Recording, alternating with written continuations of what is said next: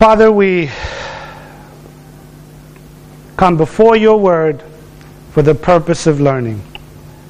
We want your spirit to speak to us, to remind us, Father, yes, even to convict us, Father, of what it is that you would have for our daily life, our nutritional need.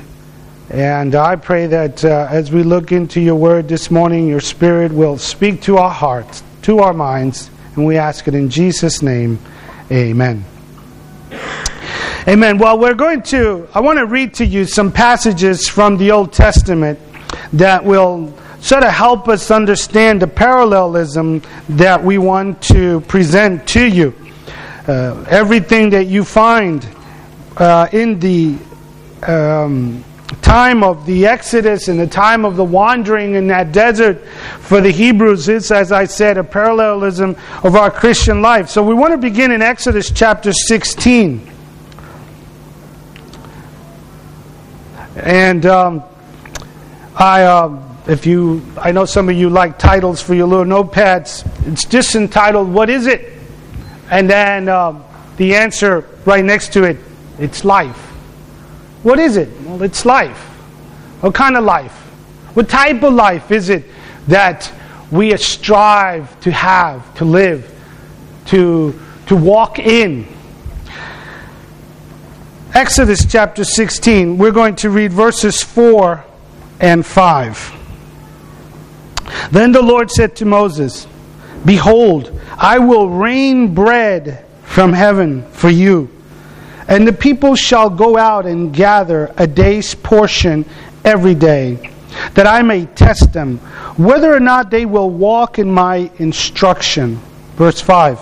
And it will come about on the sixth day when they prepare what they bring in, it will be twice as much as they gather daily. Now jump down to verse 14, and we'll go up to verse 21. Verse 14. when the layer of dew evaporated, behold, on the surface of the wilderness there was a fine flake like thing, fine as the frost on the ground.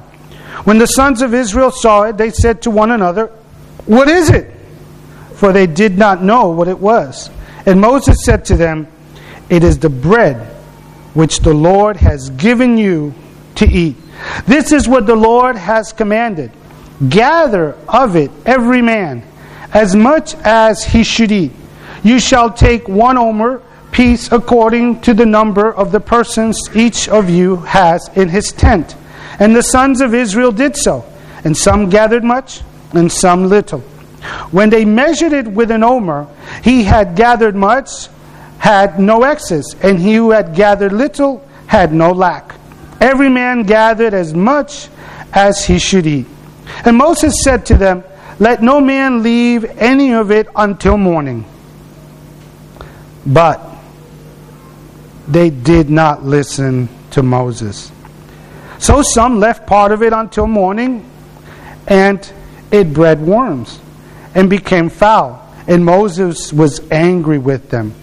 And they gathered it morning by morning, every man as much as he should eat. But when the sun grew hot, it would melt. Jump again to verse 23, and we'll go to 31. 23. Then he said to them, This is what the Lord meant. Tomorrow is a Sabbath observance, a holy Sabbath to the Lord. Bake what you will bake, boil what you will boil, and all that is left over put aside to, to be kept until morning. So they put it aside until morning, and Moses had ordered, as Moses had ordered, and it did not become foul, nor was there any worm in it. And Moses said, Eat it today, for today is a Sabbath to the Lord. Today you will not find it in the fields. Six days you shall gather it, but on the seventh day the Lord there will be none. And it came about on the seventh day that some of the people went out to gather but they did but they found none. Then the Lord said to Moses, How long do you refuse to keep my commandments and my instructions? See, The Lord has given you the Sabbath. Therefore, he gives you bread for two days on the sixth day. Remain every man in his place. Let no man go out outside the place on the seventh day. So the people rested on the seventh day, and the house of Israel named it manna. And it was like uh, cor- coriander seed, white, and its taste was like wafers with honey. Okay, now, if you would uh, just move over to the book of Numbers, you're in Exodus, just go a couple of books there, Exodus, and uh, you go over to Numbers, and I want us to read in Numbers chapter 11, okay? Numbers 11, Exodus, Leviticus, Numbers, Numbers 11. So, what do we do with all of this manna? you know, you can't give a nutritional um, a suggestion without giving at the end or at some point some recipes, right? Uh, you read books on nutrition, and there's always the back is always full of recipes. What to do with it? Well, here we have a little bit of that. Numbers chapter 11, verses 7 through 9. Probably just through 8, but uh, uh, Numbers 11, verse 7. Now the manna was like coriander seed, and its appearance like that of uh, uh, the bdellium. The people would go about and gather it and grind it between two millstones and beat it in the, uh, in the mortar and boil it in pots and make cakes with it. And its taste was as the taste of cakes baked with oil. All right. We'll leave that for the moment. Manna. It was the perfect food that God was providing for the Israelites while in the desert. They cried out to have something that they could live on, and God said, I will give you manna. This perfect food meant that it held all the vitamins, all the proteins, all the enzymes, all the minerals, all the carbs that were necessary to sustain them. And it did so for 40 years in the wilderness. So, what were they eating? Does the Bible ever tell us what it is that they were eating? Well, may I suggest that you look at Psalms, Psalm 78. We'll read from that a little bit. Hopefully, by the time we're done this morning, you'll have all the answers for your next test on manna. Psalm 78. No reason to fail the test on manna next time. Psalm 78.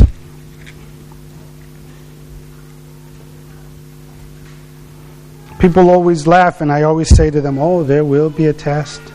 There's always a test. Verse 70, uh, chapter 78, Psalm 78, verses 23 through 25. 78, 23 to 25.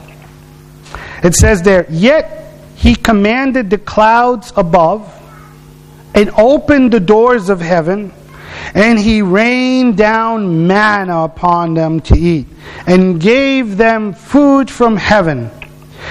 Listen to verse 25. Man did eat the bread of angels. He sent them food in abundance. The bread of angels. There is a verse in the Bible which many, many of us know. We think it's in the New Testament. We know it has something to do with Jesus. And those of us who are perhaps a little more Bible friendly know that it has to do with the temptations in which Jesus said to Satan, Man shall not not by bread alone, but by every word that comes out or proceeds from the mouth of God. You know that verse, but do you know it to be in the, the book of Deuteronomy, chapter 8? And you know what I'm going to say next. Turn your Bibles to Deuteronomy chapter 8. Because, you know, you need to know why Jesus said it and, and, and what is its context. it, it is uh, indeed very interesting when you look at Deuteronomy um, chapter 8. So, having arrived at Deuteronomy chapter 8, just this, these verses alone are enough for us, are enough for me to just stop right here and just share on these first three verses of uh, Deuteronomy 8. But we'll just read them, and I trust that the Spirit will help you understand uh, what is there. Verse uh, chapter 8, and we'll begin at verse 1. All the commandments that I am commanding you today, you shall be careful to do,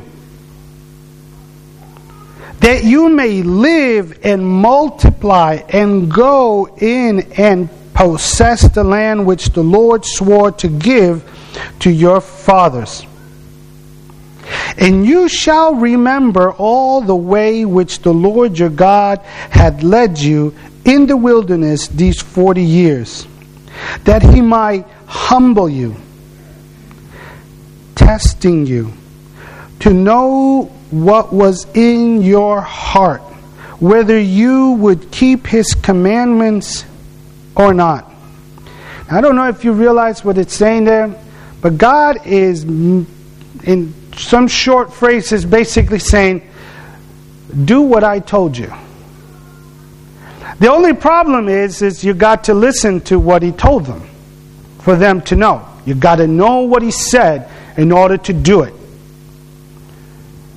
I'm sure you remember the days at home when the answer to your questions was, I didn't know. It's amazing how children forget. Mother comes home after a week and a half of being away. She goes through her list of what didn't get done. Mind you, she doesn't start with the what got done. She usually starts with the what didn't get done. And the answer that uh, all of her children give to her is, I didn't know. I didn't know. And what God is saying here is, well, if you know, then you need to do them. And if you don't know, well, then you need to find out what they are. Look at what it says in verse 3.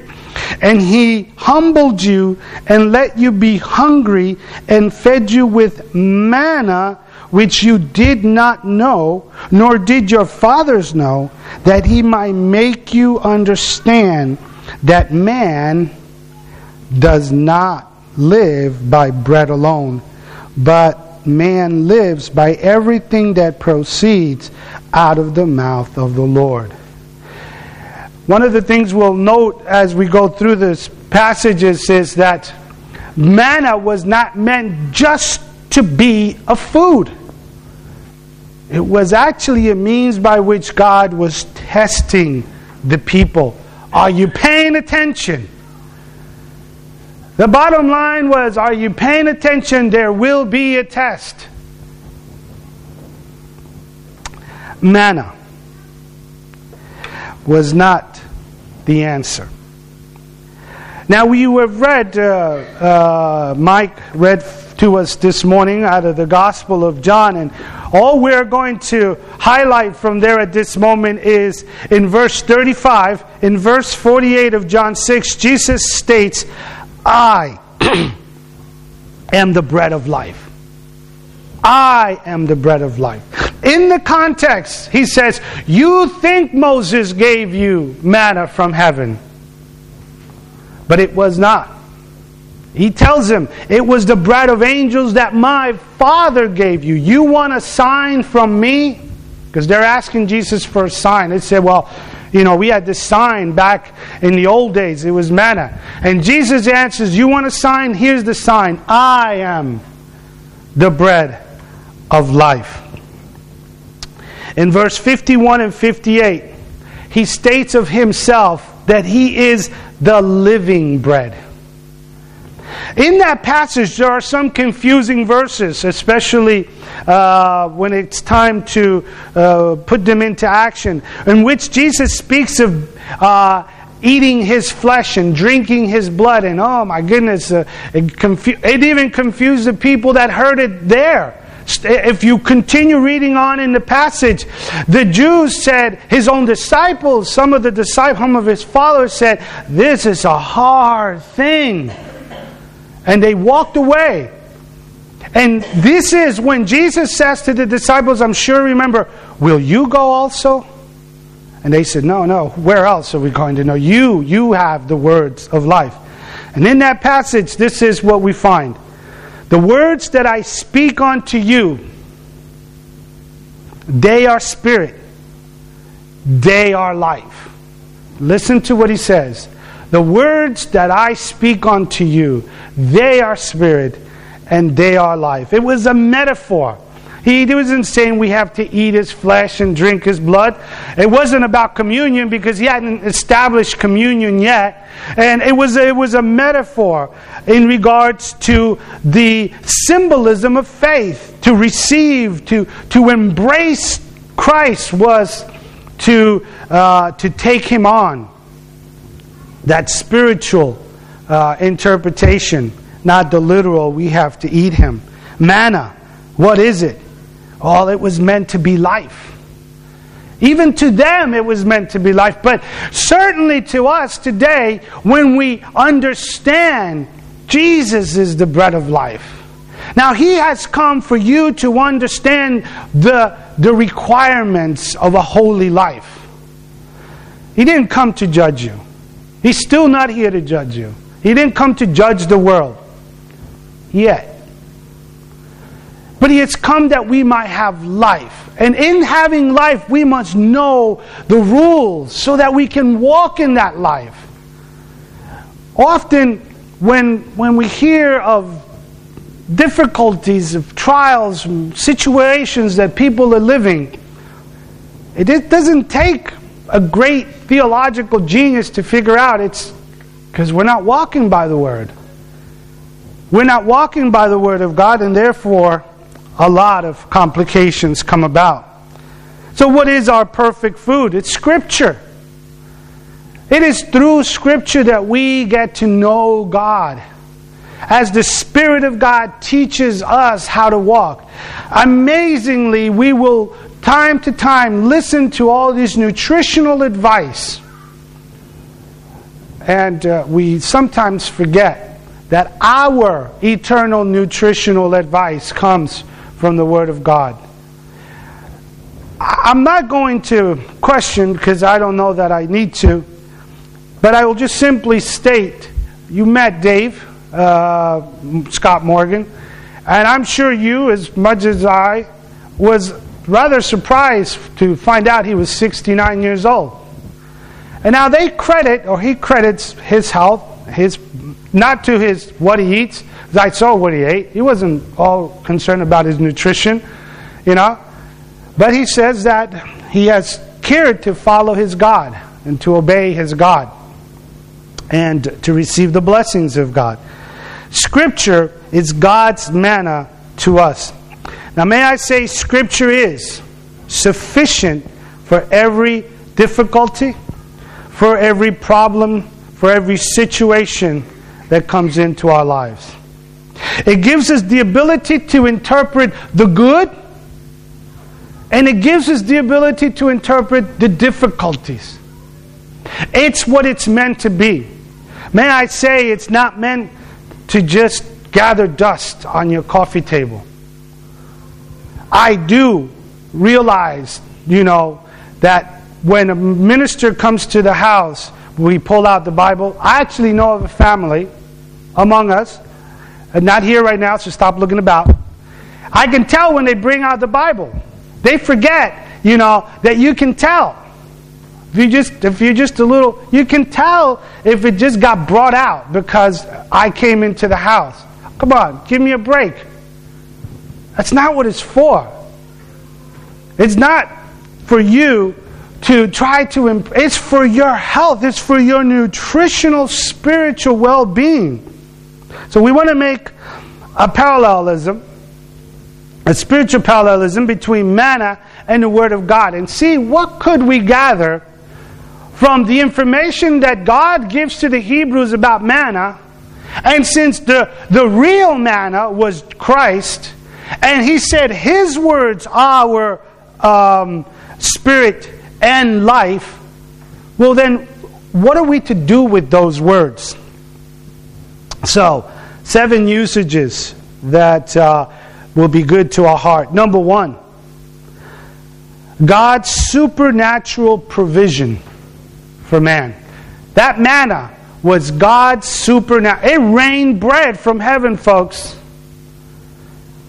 I saw in the news last night, you guys, you, you, you, you do your Sky News, you know, or whatever the name of the newscaster is from your particular part of the world. Well, I do MSN, you know, American news. Well, there was a truck, uh, a uh, lorry, may I correct myself, on one of the major highways.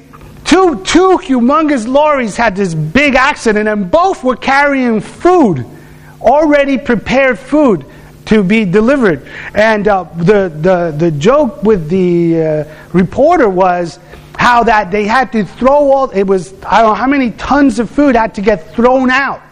Had to be thrown out because of this accident. And because of the sugar the, the, the lard, the grease from the food or the prepared food, because they had to close the highway down for seven hours because it took them that long to wash all that sugar and all that grease and all that stuff off the pavement. And I thought, good night, and we stick that into our bodies, you know? All right. But it is a food that is supernatural. The Bible is supernatural. Manna was supernatural. The Bible is supernatural. Exodus 16:4 says, "I will rain bread from heaven." I will rain bread from heaven. It was an evangelist um, at the end of the 19th century. His name is R. A. Torrey.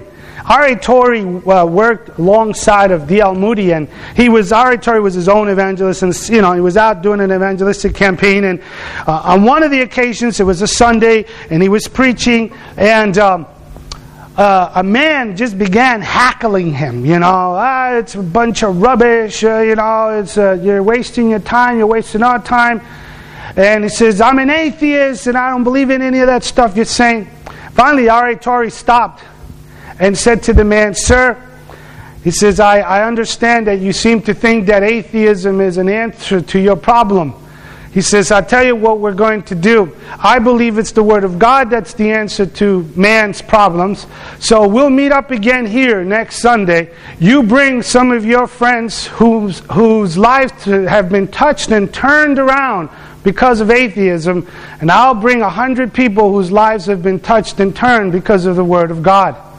Well, the newspapers got a hold of that you know. And uh, there was this challenge had been sent out, and and uh, there was uh, just reporters, no television in those days, uh, unfortunately. And uh, you know, reporters showed up, you know, with the what was this this this uh, um, challenge that. Torrey had you know, thrown out out there. And he began with his group and had one person after another after another give testimony how the Word of God had changed supernaturally their life. And uh, after a dozen or so, he stopped and said, you know, it's not fair. We need to give the atheists a, a chance to say something.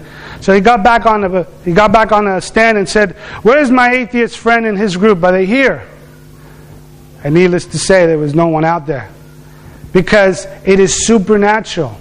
The Word of God is to, it's given supernaturally and it is meant to be a supernatural element. I don't know if you know this or not, but one of the things we learn in the pastor study is that somewhere between 35 to 40 authors, closer to 40 authors, different authors, 1,600 years, one story. One story. One story of God's love to man, non contradictory and it just and it just chains up one after another after another. How can that be? Well, it was God's supernatural provision to you. So don't look at the Bible as a book of man. If you do, it's because no one has explained to you the miraculous means by which this book has come into our hands. Number two, as we look into that, he says to them in regards to the manna in verse 4 of uh, Exodus 16. It says, Obey every principle. Basically, he says every precept. He says, Because, he says, I am testing you. Verse 4 I am testing them whether or not they will walk in my instructions. The Word of God is meant to see if we are willing to believe and obey God. You know, the Bible is meant for you to read if you want to know who God is. Bottom line, folks, if you could care less who God is, then that's why you don't read it. because it's, it, it should energize your soul. In a moment of downness, it brings you up. In a moment of confusion, it clarifies your thoughts. And even at night when you can't sleep, it'll help you to fall asleep if you read all the list of names in the back. I mean, it is medicine for all reasons. Joshua 1 8 says that we are to meditate in the book day and night, and then will our ways prosper. That is what God means for the book to do in our lives. We're to obey every principle, every precept that is in it, and our ways will be well and we will prosper. Number three, it tells us through the parallelism of manna that you are to read it for yourself.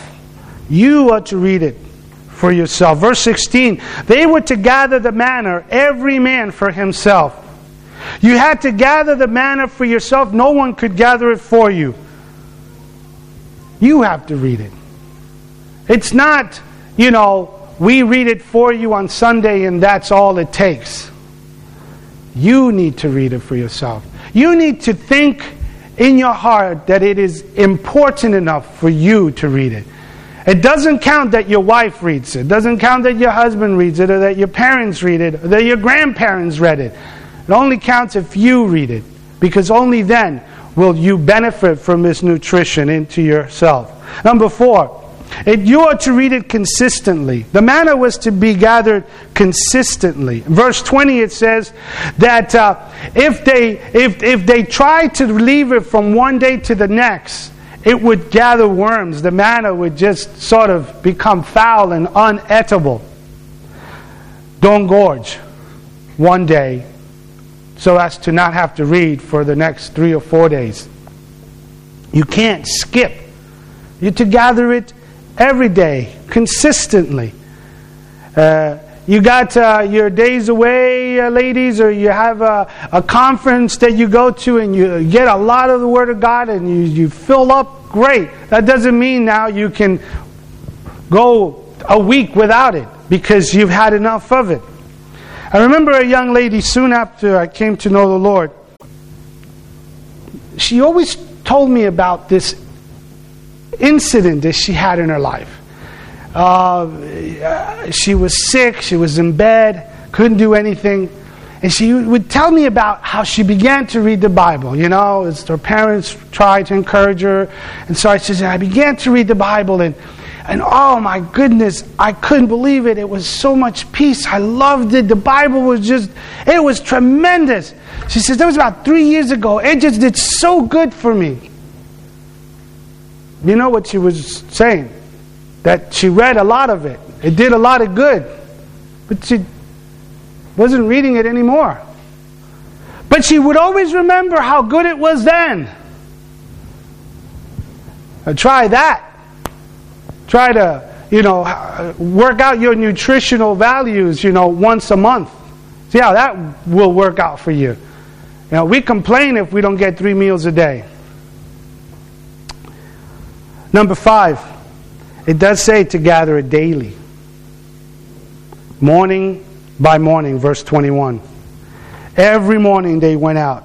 Early in the morning, the psalmist says, Early in the morning will I seek thee. Well, you know what? However, your schedule is, take time every day to read the Word of God. And if in the morning, why not? Before you go out to battle, before you go out to face the giants of that day,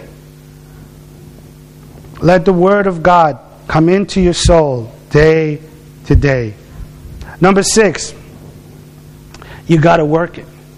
And here's something that I want to stress did you realize that they would get the manna? They would gather the manna, but they couldn't just eat it. They had to work it. We read out of Numbers that uh, they did more than just gather it. They, uh, they grinded it, they beat it, they boiled it in order to make cakes, in order to make it edible. 2 Timothy chapter 2 tells us be diligent to present yourself approved to God as a workman who does not need to be ashamed, accurately handling the word of truth. you need to study the Word of God. You need to love it enough to take time to study it. It's not just, you know, something that we grab as if it's going to uh, be some sort of good luck charm. I remember my wife and I, when we lived in Uruguay, we would work the streets. We went door to door, we went to the corners, and we did all kinds of things. Of course, when you're working in the street, you get to meet a lot of types of people that finally, one day we sort of realized this one area was the way it was because there was a brothel there. And uh, we didn't take us long to realize who were the customers and who were the workers, you know. So we began to give uh, uh, New Testaments, uh, uh Gideon New Testaments, to uh, some of the women that were there. And we recognized one of them one day in town. Um, sort of ran and, and uh, she recognized. So we began to talk to her, and I said, "Have you read the that little New Testament that we gave you?" She says, "Oh, I carry it in my bag." She had her purse, you know. She says, "I carry it in my bag every day. Everywhere I go, I carry it there for good luck, so it can protect me." Really? Study it. Don't just hold on to it at home. Don't just read a psalm so that, you know, it'll help you go to bed at night. Take time to study the Word of God. Don't you want to know what God thinks about you? Don't you want to know who God is? When I became a Christian when I was 19 years old, I was just I was just so in awe that God would save me. I, I, I just couldn't I, I, I, I just couldn't believe it. And it didn't take long. I mean, it took a day or two when my friends, because I worked in this factory, there were believers there, and they said to me, You read the Bible and you'll get to know God. And I made that commitment right there and then. I said, I will spend the rest of my days reading this book, studying this book, because I want to know why this God would save me. Who is this God that would come down and save me? Do you treasure it? I ask you, do you treasure it?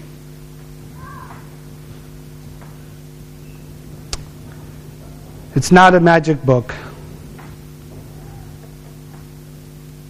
It says in the book of Acts, in regards to a group, a town, believers in a town called Berea, it says that these Bereans were more noble. It says, they received the word with great eagerness, examining the scriptures daily to see whether these things were so. You watch the God channel? Ah, great. If it helps you, go for it. Do you go back to study what you heard to make sure that it was comparative with the Word of God? I tell you what, do you go home after Sunday and look to see if what I said was comparative to the Word of God? Or do you say, oh, we trust Rafael? Well, you shouldn't. I'm just as human as you are.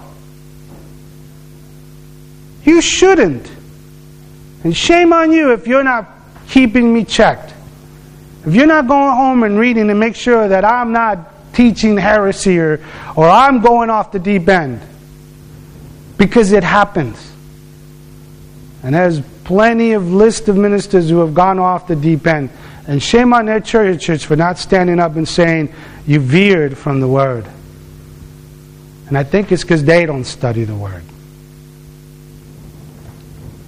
Number seven and last, it's sufficient for their every deed. That manna kept them alive for 40 years. As I said to you, it carried all the nutrition that uh, they needed. It, within itself, there was all the vitamins, the proteins, the enzymes, the minerals, the carbs that were necessary. It was sufficient. The Bible is sufficient for your totality of spiritual well being. You will develop on the basis of your knowledge of the Word of God. See, the Bible says faith comes by hearing, hearing by the Word of God. And when you say in your heart, I just don't have that much faith, then I say to you, go back and read your book a little more. Get to know your God a little more. Because faith isn't something you muster up by, you know, thinking real hard or hoping real hard or wishing real hard. Faith comes by you hearing what God has to say to you, and it isn't going to happen by osmosis. You can't stick it under your pillow and it's just going to flow into your heart and mind. You got to read it. I like what they say in Spanish. The kids, the university kids, always talk about their elbows. They say, I got to go and nail my elbows. And what that mean by that is I got to go study. You know, crack the elbows down and get to work. Put yourself to the task of knowing the Word of God. I do hope, and I do mean it, that you are as excited about banqueting at the Word of God as you are on eating your Sunday meal. Some of us kind of think about that Sunday meal on Wednesday. We start planning where are we going to eat that roast? Which restaurant are we going to visit? You know? How many of us are going out? And, and, and, I mean, we make, we make an entire scene over that. Or, if you're on the other spectrum of the financial uh, budget, which Chinese restaurant are we going to this Sunday? You know, I mean, and you know them all. And you know exactly what you're going to order because you are used to that one place. You know, and if you get as excited about going out and banqueting on food, I trust that you are just as excited about studying the Word of God. Because this isn't about us trying to tell you what to do. I am not your Holy Spirit. Listen, the Holy Spirit's got his hands full with me. I mean, yeah, try to keep me in line. Ask Mary how difficult that is. You, you have to take it on to yourself. Well, I want to close with one verse. It's out of 2 Timothy chapter 3, verse 16. It's that, ver- that one verse that reminds us all it's God speaking to us through the Word of God. All Scripture is given by inspiration. And it's profitable for reproof, correction, instruction, and righteousness, that the man, woman of God may be perfect, thoroughly furnished properly prepared, ready to tackle any situation, ready to do any good work. What is the Bible to you? Is it really just a book? It is my manna. It is Christ's words to me how to be a husband, how to be a father, how to be a neighbor, how to work, how to manage situations that are difficult, how to handle death in the family, how to handle financial stress, how to be a good friend. It's more than a good luck charm. So, next time you get into your nutritional kick, you know, or when you're getting those, uh, the uh, all fruits and vegetable, whatever you're doing for the week, or you know, um, prunes or whatever you think you need for your regulation.